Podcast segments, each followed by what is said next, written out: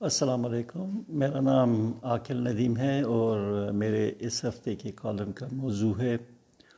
Corona کی بجائے سندھ حکومت مسلسل نشانے پر کیوں؟ اس کڑے وقت میں جب ہم صحت کے ایک سنگین بحران کا شکار ہیں اور ہماری تمام تر توانائیاں اسی وبا سے نبٹنے پر مرکوز ہونی چاہیے ہماری وفاقی حکومت اور حکومت سندھ عقل سے بالا بیانات کی ایک جنگ میں مصروف ہیں۔ پاکستان تحریک انصاف کے سندھ میں سینئر پارٹی عہدیدار حکومت سندھ پر الزام لگا رہے ہیں کہ وہ کورونا وائرس کے مرض میں مبتلا مریضوں اور اموات کو جان بوجھ کر اور جھوٹے اعداد و شمار مہیا کر کے بڑھا چڑھا کر پیش کر رہی ہے۔ ان کے مطابق انہوں نے کراچی میں تمام ہسپتالوں کے دورے کیے ہیں اور انہیں کہیں بھی بے شمار مریض نظر نہیں آئے اور نہ ہی اموات کی تفصیل معلوم ہو سکیں۔ ان الزامات میں مزید تلخی لاتے ہوئے یہ بھی الزام لگایا گیا کہ سندھ حکومت جان بوجھ کر کراچی کا لاک ڈاؤن کر کے معاشی ترقی کا راستہ روک رہی ہے اور اس کا مقصد وفاقی حکومت کی معاشی پالیسیوں کو بھی نقصان پہنچانا ہے۔ اسی گولہ باری میں گورنر سندھ کیسے پیچھے رہتے؟ اس کے باوجود کہ وہ خود کرونا وائرس کے مرض میں مبتلا ہیں، انہوں نے حکومت سندھ کا عوام کے لیے مالیاتی سہولتوں کے پیکج کا آرڈیننس کئی دن اپنے پاس رکھنے کے بعد مسترد کر دیا، جس سے سندھ حکومت عام عوام کو مالیاتی رعایتیں نہیں دے سکے گی۔ گو، وفاقی وزیر منصوبہ بندی اسد عمر نے پی ٹی آئی کی صوبائی قیادت کے الزامات کی تردید کی اور انہیں غیر ذمہ دارانہ قرار دیا، لیکن یقیناً صوبائی قیادت نے اپنی پارٹی کے فیصلہ سازوں کی اجازت سے ہی ایسی منفی مہم کا آغاز کیا ہوگا۔ کیا یہ مناسب وقت تھا کہ دو بڑی سیاسی جماعتیں خصوصی طور پر وفاقی حکومت اپنے اختلافات کو اس طرح قومی بحران کے دوران عام عوام کے سامنے زیر بحث لائیں؟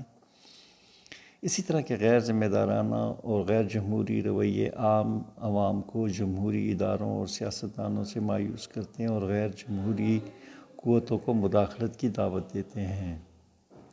یقیناً پی پی پی کی سندھ میں پچھلے دس سالوں کی کارکردگی کچھ زیادہ قابل فخر نہیں رہی ہے، لیکن پی پی پی کی حکومت سے پہلے دس سال میں جب جنرل مشرف اور ایم کیو ایم سندھ کے بلا شرکت غیر حکمران تھے تو وہاں پر کون سی شہد کی نہریں بہہ رہی تھیں؟ کیا اس دور میں بہت اعلیٰ معیاری ہسپتال قائم کیے گئے؟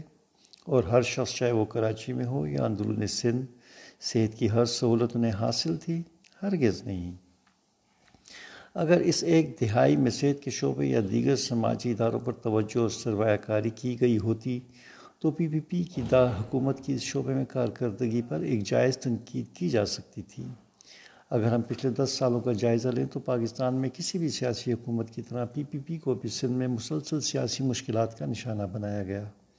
کراچی کو مسلسل بدمنی کا شکار رکھا گیا اور سندھ حکومت اپنی سیاسی بقا کی جنگ لڑتی رہی۔ وسائل کا سماجی شعبوں میں استعمال کی بجائے اربوں روپے سیکیورٹی کی مد میں رینجرز اور دیگر ایجنسیوں پر خرچ کیے گئے۔ کراچی میں کئی طاقت کے سرچشمے تھے جو اپنے طریقے سے اپنی جنگ لڑ رہے تھے۔ ان حالات میں کسی بھی صوبائی حکومت کا کامیابی سے کام کرنا یا عام عوام کی ضروریات پر توجہ دینا اگر ناممکن نہیں تو کافی مشکل ضرور تھا۔ ان مشکل حالات کے باوجود پی پی پی سندھ میں تیسری دفعہ انتخابات جیتنے میں کامیاب ہوئی، جس سے ظاہر ہوتا ہے کہ مخالفین کی حرضہ سرائی کے باوجود اندرون سندھ کے عوام اس کی کارکردگی سے مطمئن رہے۔ ان حقائق کو مد نظر رکھتے ہوئے وفاقی حکومت کے لیے ضروری ہے کہ سندھ حکومت کو مسلسل تنقید کا نشانہ بنانے کی بجائے اس قومی بحران میں ان کے ساتھ مل کر اس چیلنج کا مقابلہ کرے۔ وفاقی حکومت کو یاد رکھنا چاہیے کہ جب خیبر پختونخوا میں وہ پہلی دفعہ انتخابات جیتے تھے تو اس وقت کی وفاقی حکومتوں نے بغیر کسی رکاوٹ کے کام کرنے دیا جسے وہ دو ہزار اٹھارہ کے انتخابات میں اپنی کامیابی کی بڑی وجہ قرار دیتے ہیں۔ پی ٹی آئی کے اس بحران کے دوران پی پی پی کے بارے میں جارحانہ اور تصادم پر مبنی پالیسی کی مختلف وجوہات ہو سکتی ہیں۔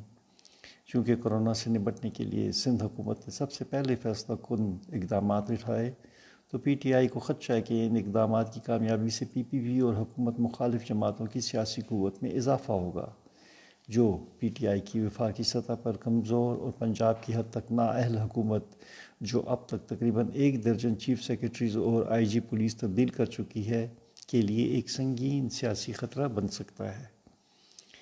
تصادم کی پالیسی کے مخصوص حالات میں کچھ سیاسی فوائد ہوتے ہیں، لیکن اس کو حکومت چلانے کے لیے مسلسل ہتھیار کے طور پر استعمال نہیں کیا جا سکتا۔ اگر معاشی حالات بہتر ہوں تو کچھ عرصہ اس پالیسی کو کامیابی سے چلایا جا سکتا ہے، مگر خراب معیشت میں عوام اس قسم کی پالیسیوں سے جلد اکتا چاہتے ہیں اور طاقتور اسٹیبلشمنٹ کی بھی تھکاوٹ یا برداشت کرنے کی ایک حد ہوتی ہے۔ اس لیے پی ٹی آئی کو تصادم کو ایک نئے درجے پر لے جانے سے پہلے ان سیاسی تبدیلیوں کو مد نظر رکھنے کی ضرورت ہے۔ یہی تصادم کی پالیسی ان کی وفاقی اور پنجاب حکومت کو بھی سنجیدہ خطرات سے دوچار کر سکتی ہے۔ پی ٹی آئی کے سیاسی اتحاد، اتحادی چودھریوں کا نیب کے خلاف عدالت میں رجوع کرنا اس کم ہوتی ہوئی برداشت کی طرف اشارہ ہے۔ پی ٹی آئی اب دو ہزار تیرہ اور دو ہزار اٹھارہ کی اپوزیشن جماعت نہیں رہی۔ اور اپنی غلطیوں اور ناکامیوں کا بوجھ کسی اور حکومت پر نہیں ڈال سکتی۔ اس لیے اسے سنجیدگی کے ساتھ کورونا سے مقابلہ کرنے کے لیے اپنی دو ہزار تیرہ سے جاری تصادم کی پالیسی پر نظر ثانی کی ضرورت ہے۔ اگر کورونا سے جنگ میں کامیابی ہوتی ہے اور اس جنگ میں ساری صوبائی حکومتیں وفاقی حکومت کی قیادت میں ایک ساتھ حصہ لیتی ہیں، تو یہ ایک بڑی قومی فتح ہوگی اور وفاقی حکومت بجا طور پر اس فتح کا سیرا اپنے سر باندھ سکتی ہے۔ پی ٹی آئی کے ماضی اور حالیہ اقدامات کو دیکھتے ہوئے یہ افسوس سے مگر آسانی سے کہا جا سکتا ہے کہ وہ اپنی تباہ کن تصادم کی پالیسی جاری رکھے گی اور ہم اس سے کرونا یا کسی بھی سیاسی یا معاشی بحران سے نمٹنے کے لیے قومی یکجہتی پر مبنی پالیسی بنانے کی امید نہ رکھیں شکریہ۔ السلام علیکم۔